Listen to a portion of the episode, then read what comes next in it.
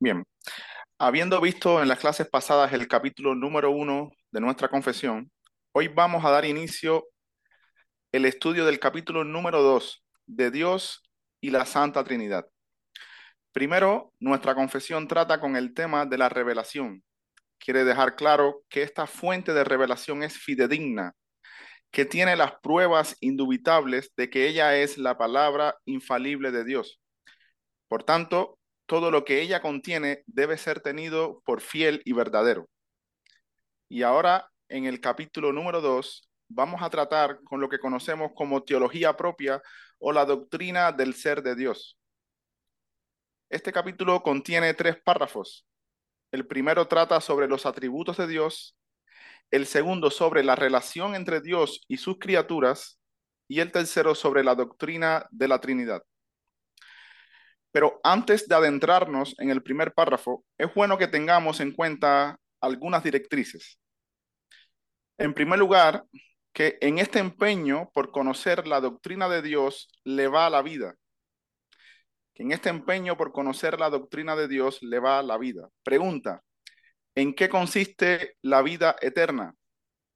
El Evangelio de Juan, en su capítulo 17, versículo 3, dice, y esta es la vida eterna, que te conozcan a ti, el único Dios verdadero, y a Jesucristo, a quien has enviado.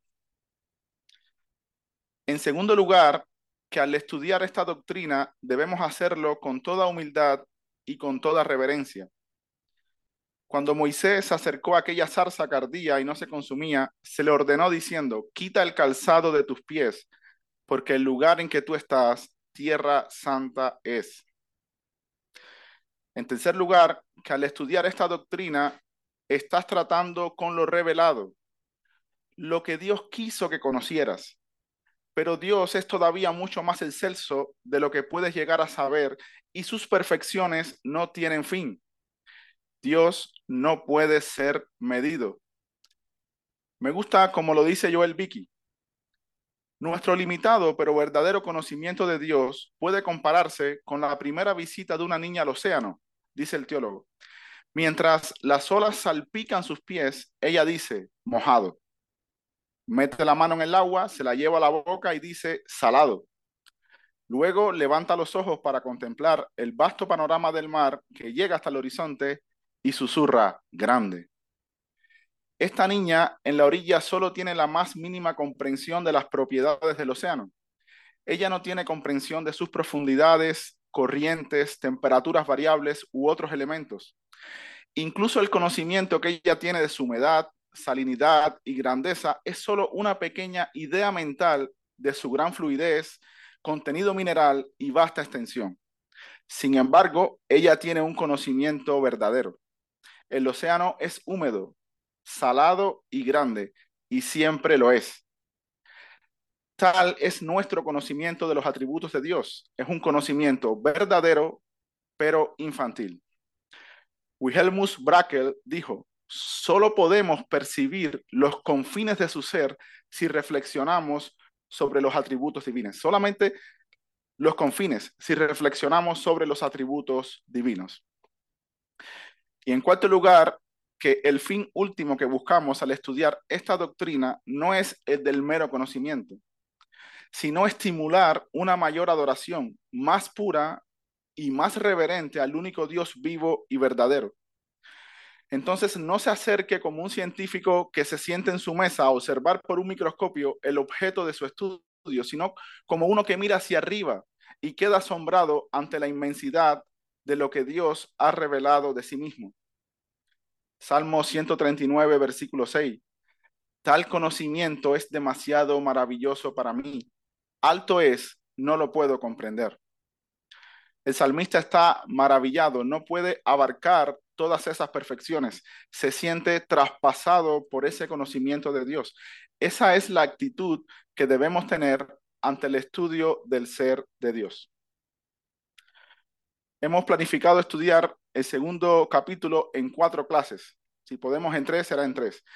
Aunque solamente en este párrafo podríamos pasar meses y meses estudiando cada uno de los atributos de Dios. Algunos teólogos prefieren llamarle, en lugar de atributos, perfecciones, las perfecciones de Dios. Me gustaría decirles también como una nota personal que este párrafo es mi párrafo preferido de toda la confesión.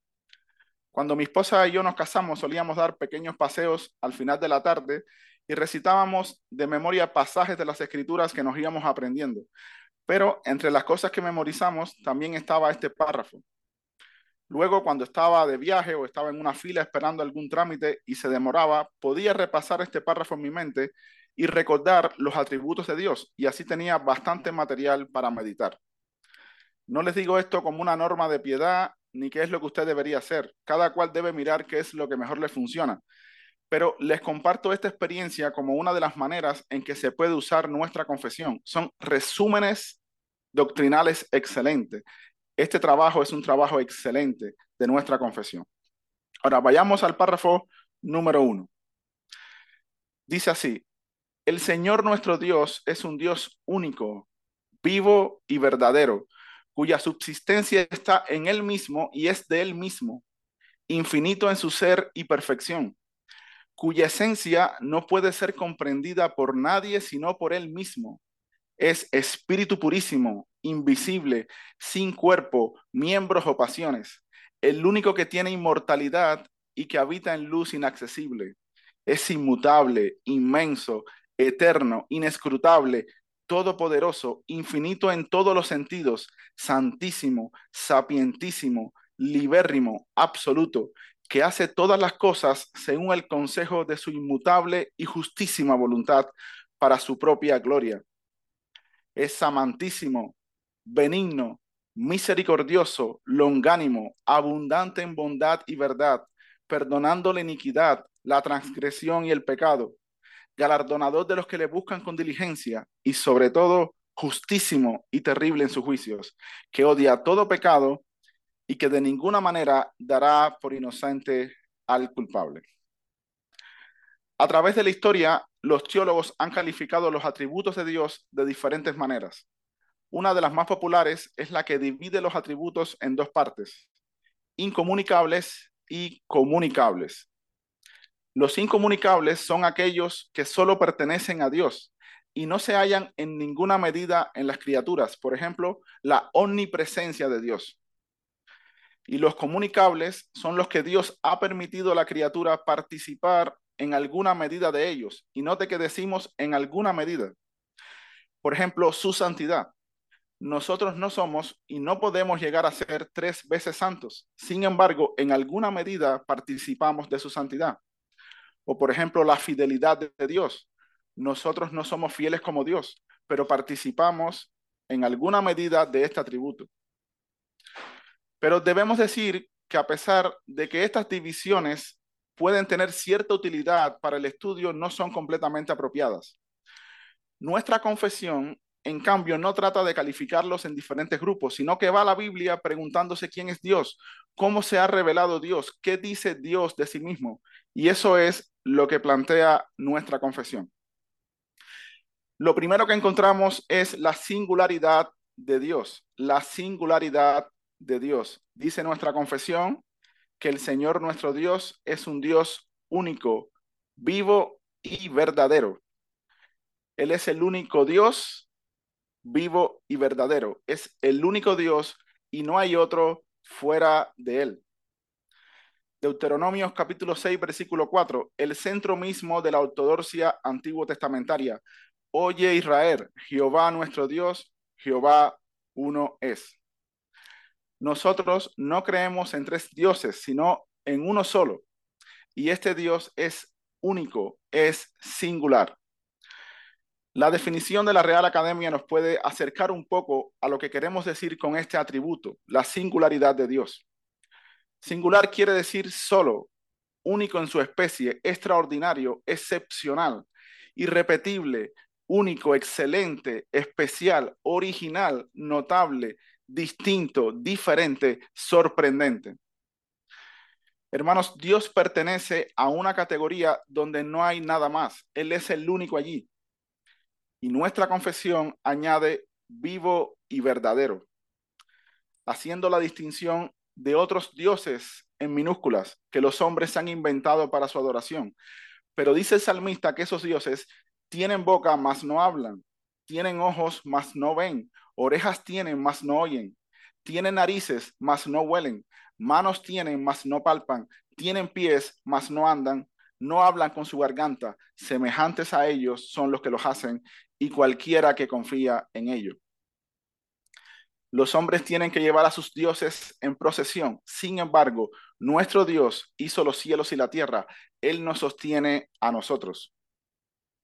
Primera de Corintios capítulo 8 versículo 4.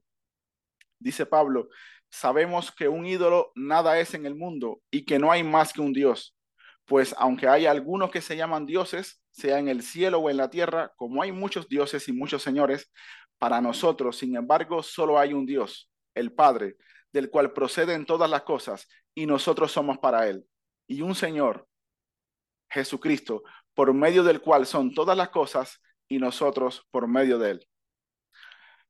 Hay muchos dioses en el mundo. Los antiguos tenían sus dioses, los griegos tenían sus dioses.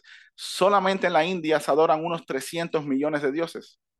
Sin embargo, la palabra de Dios en mayúscula declara que nuestro Dios es el único Dios vivo y verdadero. Y a medida que, vayamos adentrándonos en este párrafo, descubriremos que por la naturaleza de Dios, en efecto, solo puede haber un único Dios vivo y verdadero. Hace poco leí que cuando te pregunten con tantos dioses que hay en el mundo, ¿cómo podemos saber cuál es el verdadero? Tú puedes responderle, aquel a quien tú odias. Es increíble. Nadie odia a Zeus ni a ninguno de los 300 millones de dioses en la India. Se odia solo al Dios de la Biblia, el que se reveló en la creación, el que se reveló en las escrituras, el que se reveló en Jesucristo, el único Dios vivo y verdadero. Lo segundo que nos dice nuestra confesión es acerca de la independencia o aceidad de Dios. ¿Y qué significa esta palabra aceidad? Pues lo mismo que dice nuestra confesión, que cuya, perdón, que cuya subsistencia está en él mismo y es de él mismo, infinito en su ser y perfección. Todos nosotros dependemos de cosas externas a nosotros para existir. Nosotros no nos llamamos a nosotros mismos a existencia. Nosotros no somos por nosotros mismos. Dependemos de algo externo a nosotros. Si nos cierran en una habitación de tal manera que no puede entrar el aire, con la última porción de oxígeno que haya quedado atrapada allí, nosotros moriremos. Sin embargo, es un atributo de Dios ser. Dios es el que es. Cuando Dios estaba comisionando a Moisés, en este contexto, dijo Moisés a Dios, he aquí que yo, he aquí que llego yo a los hijos de Israel y le digo, el Dios de vuestros padres me ha enviado a vosotros. Si ellos me preguntaren, ¿cuál es su nombre? ¿Qué le responderé? Respondió Dios a Moisés, yo soy el que soy. Y dijo, así dirás a los hijos de Israel, yo soy, me envió a vosotros. Hermanos, Dios es el que es, el que existe, y alguien puede decir, bueno, yo también existo, no le veo nada singular a eso, pero no es tu naturaleza existir. Ahora estás aquí, pero ayer no estabas. Sin embargo, Dios existe. La palabra origen en Dios no tiene ningún significado. Isaías 48, versículo 12. Óyeme Jacob y tú Israel, a quien llamé. Yo mismo, yo el primero, yo también el postrero. Dios es el primero. Antes que todas las cosas fueran, ya Él estaba allí.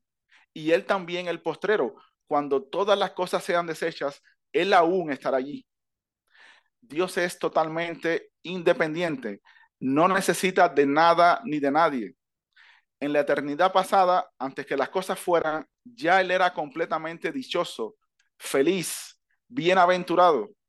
Dios estaba completamente satisfecho en sí mismo existía en gloria sin igual. Entre los paganos era común pensar que los dioses de alguna manera necesitaban de los hombres. Pero ¿qué le dice Pablo a los atenienses? Hechos capítulo 17, versículo 24.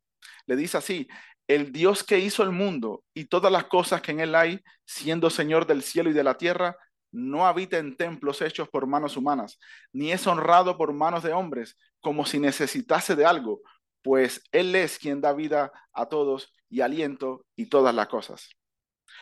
Dios no puede ser honrado por manos de hombres, como si necesitase de algo, es decir, como si dependiera, porque Él es totalmente independiente.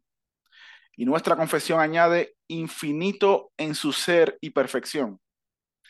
Y es precisamente porque es infinito en su ser y perfección que es independiente. No se le puede añadir nada. No se le puede ayudar con nada.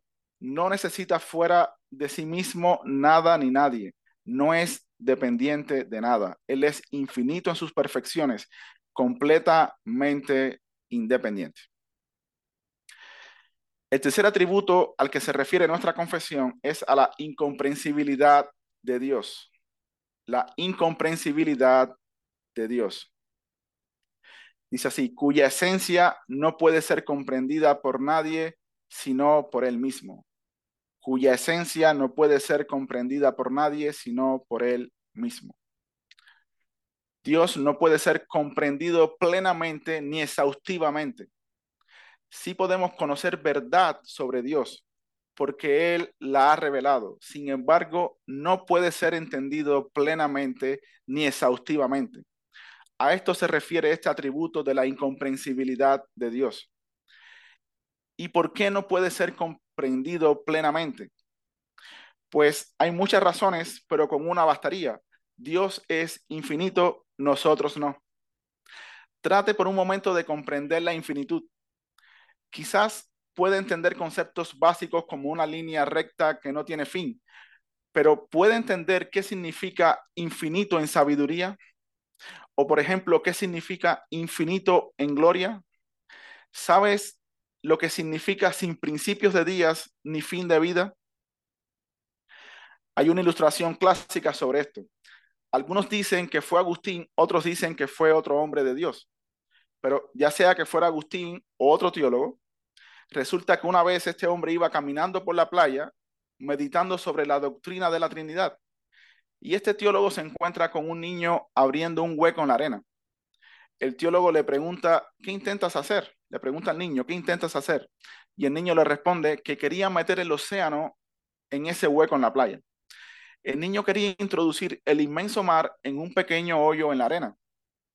En ese momento el teólogo se descubrió haciendo lo mismo. Quería meter a un Dios infinito en su finita y deficiente capacidad. Salmo 139, versículo 17. Cuán preciosos me son, oh Dios, tus pensamientos. Cuán grande es la suma de ellos. Si los enumero, se multiplican más que la arena. Si abres un hueco por cada grano de arena, aún así no sería suficiente para albergar los pensamientos sobre Dios. Sofar, uno de los amigos de Job, le dice, ¿descubrirás tú los secretos de Dios? ¿Llegarás tú a la perfección del Todopoderoso? Es más alta que los cielos. ¿Qué harás? Es más profunda que el Seol. ¿Cómo la conocerás? Su dimensión es más extensa que la tierra y más ancha que el mar no se puede llegar a conocer plena y exhaustivamente a Dios. En la carta a los romanos, después que el apóstol Pablo explicara el glorioso evangelio, estalla en júbilo al final del capítulo 11. Oh profundidad de las riquezas, de la sabiduría y de la ciencia de Dios, cuán insondables son sus juicios e inescrutables sus caminos, porque ¿quién entendió la mente del Señor? ¿O quién fue su consejero? ¿Quién puede entender? ¿quién puede aconsejar? Sus caminos son inescrutables. Así que esta doctrina de la incomprensibilidad de Dios está expuesta en nuestra confesión de esta manera, cuya esencia no puede ser comprendida por nadie sino por Él mismo. No podemos entender su esencia plenamente ni exhaustivamente. Sí podemos conocer verdad acerca de Dios, todo lo que le ha placido revelar pero el todo de Dios no lo podemos entender exhaustivamente, ni ahora ni por la eternidad. Él es incomprensible. Y dos breves aplicaciones he aprendido sobre este atributo. La primera es que nos cuidemos, o más bien que renunciemos a la idea de definir a Dios en nuestros propios términos, usando nuestra propia lógica y nuestra propia prudencia. Cíñete solo a lo revelado, que tu mente no se vaya más allá de lo que está escrito. Y la segunda es para aquellos que se aburren con facilidad. Si te aburres aquí con facilidad, entiendo que la eternidad te confunda un poco. Pero eso es solo porque tus ojos no están puestos en Dios. Pasaremos la eternidad de eternidades comprendiendo a un Dios infinito y a cada momento nos va a sorprender. No nos vamos a aburrir en la eternidad. Tu mente estará despierta intentando comprender más y más profundo al Dios incomprensible. Este es un atributo maravilloso de Dios. Lo siguiente que nos dice nuestra confesión es que Él es espíritu purísimo, invisible, sin cuerpo, miembro, miembros o pasiones, el único que tiene inmortalidad y que habita en luz inaccesible. Y esta oración nos habla acerca de la espiritualidad de Dios, la espiritualidad, espiritualidad de Dios. Nuestro Señor Jesucristo hace una declaración muy clara en Juan capítulo 4, versículo 24. Él dice, Dios es espíritu, Dios es espíritu. El contexto de esta declaración es la conversación con la mujer samaritana. A ella le habían enseñado los samaritanos que había que adorar en un monte en específico y los judíos en cambio decían que había que adorar en Jerusalén. Y es en medio de esta controversia histórico-teológica que el Señor hace esta declaración, Dios es espíritu. Y lo primero que podemos entender al considerar esta verdad es que Dios no tiene partes ni dimensiones espaciales. Por eso la confesión agrega que es sin cuerpo, sin miembros, es decir, no es algo corpóreo. Cuando el Señor resucita y aparece a sus discípulos, ellos estaban un poco confundidos. Pensaban que quizás era un espíritu. ¿Y qué le dice el Señor? Lucas capítulo 24, versículo 39. Mirad mis manos y mis pies, que yo mismo soy, palpad y ved, porque un espíritu no tiene carne ni huesos, como veis que yo tengo. Dice el teólogo puritano Thomas Watson que Dios es una sustancia inmaterial de una pura y sutil esencia sin mezcla, no compuesto de alma y cuerpo. Dios es espíritu, y de allí que cualquier imagen que nos venga a la cabeza, por muy bien intencionada que sea, es infundada y distorsiona la verdad de Dios. Dios prohíbe hacerte imagen sobre Él, porque cualquier imagen que te hagas en tu mente lo que hace es tergiversar y reducir a aquel que es espíritu purísimo. Cuando Dios sacó a su pueblo de Egipto, el pueblo encabezado por Aarón hizo un becerro de oro en homenaje a aquel que los había liberado de la esclavitud y con el becerro querían resaltar la potencia de Dios, pero aquello desagradó por completo al Señor. A pesar que las intenciones, entre comillas, del corazón del pueblo era homenajearlo por su potencia, por sus hechos portentosos, sin embargo, aquello provocó la ira de Dios. En Deuteronomio capítulo 4, versículo 15 se lee la siguiente advertencia. Guardad pues mucho vuestras almas, Guardad pues mucho vuestras almas, pues ninguna figura visteis el día que Jehová habló con vosotros de en medio del fuego, para que no os corrompáis y hagáis para vosotros escultura, imagen de figura alguna, efigie de varón o hembra. Y luego le sigue detallando esta advertencia. Dios es espíritu y por cuanto es espíritu no tiene cuerpo. Ahora bien, ¿y qué sobre aquellos pasajes que mencionan la espalda de Dios, el brazo de Dios, el dedo de Dios, etc. Bueno, eso se conoce en teología como lenguaje antropomórfico, antropomórfico, que atribuye a Dios alguna parte del cuerpo humano para que podamos entender cosas que están por encima de nuestra comprensión. Por ejemplo, en Éxodo capítulo 31 al final se lee, y dio a Moisés, cuando, acabó de hablar con él en el monte de Sinaí, dos tablas del testimonio, tablas de piedra escritas con el dedo de Dios. Hermanos, Dios no tiene dedos, pero se usa ese lenguaje para que entendamos que las tablas fueron escritas por el poder divino sin intervención de la mano del hombre. Nuestra confesión dice también que Él es espíritu purísimo sin pasiones. Dios no tiene esas pasiones bajas que son comunes a la naturaleza caída. Él es espíritu.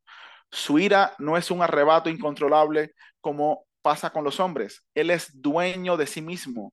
Su amor no es desordenado como el de los hombres, sino que es un amor entrañable. No hay pasiones desenfrenadas que lo hagan actuar por impulso. En este punto, alguien se puede preguntar, ¿y qué hay acerca de esos pasajes donde vemos pasiones en Dios como el arrepentimiento, por ejemplo? En Génesis capítulo 6, versículo 5, dice que, y vio Jehová que la maldad de los hombres era mucha en la tierra y que todo designio de los pensamientos del corazón de ellos era de continuo solamente el mal. Y se arrepintió Jehová de haber hecho hombre en la tierra y le dolió en su corazón. ¿Cómo es que el Señor siente arrepentimiento como las criaturas caídas?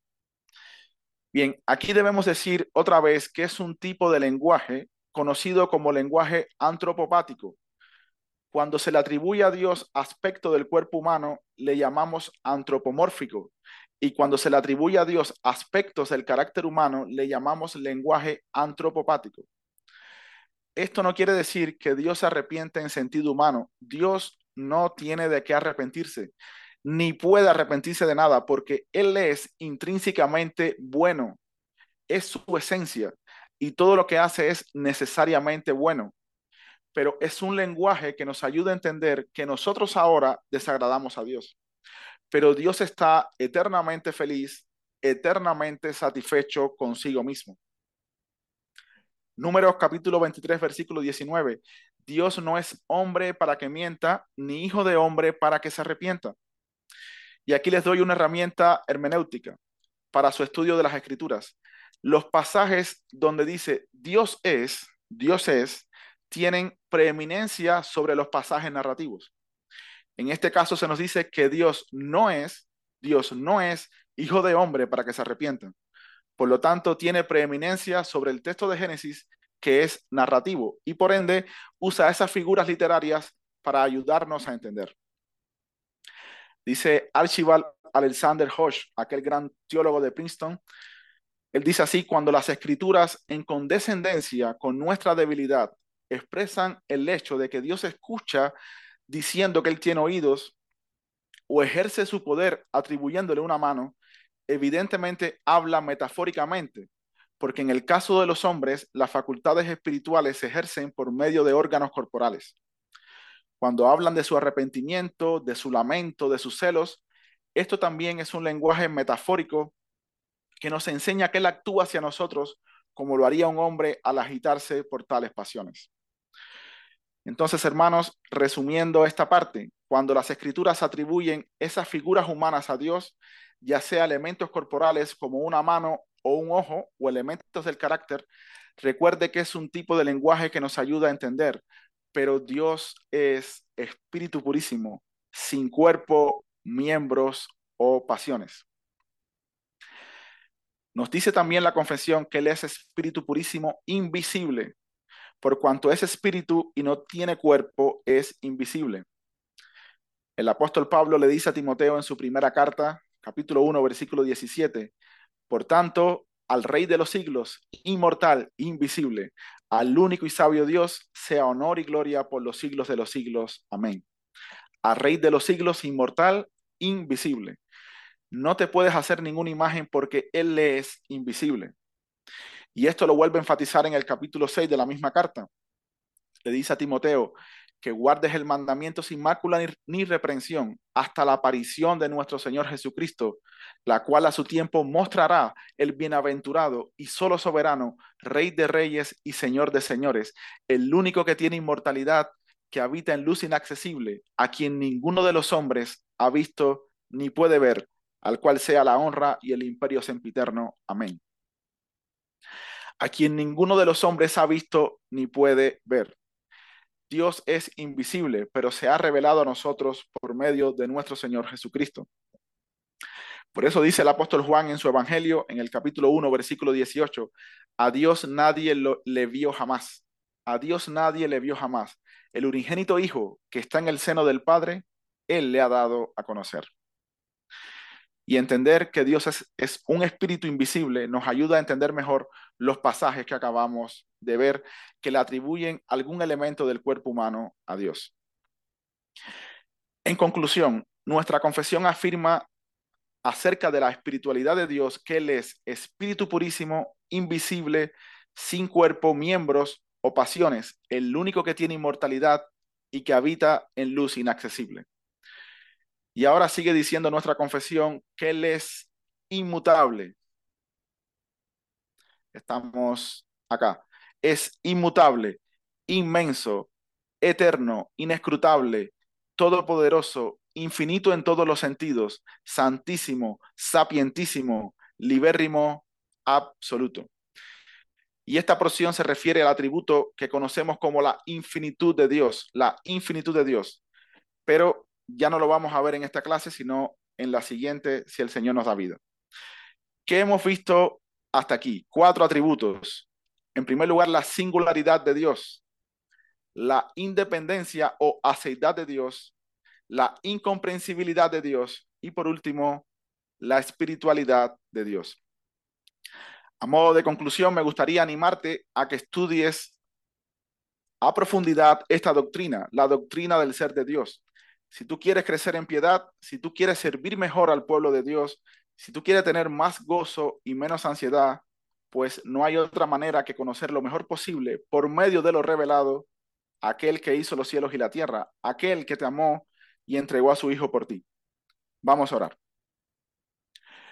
Padre, gracias por tu palabra, gracias por que en ella podemos conocerte mejor, lo que a ti te ha placido revelarnos.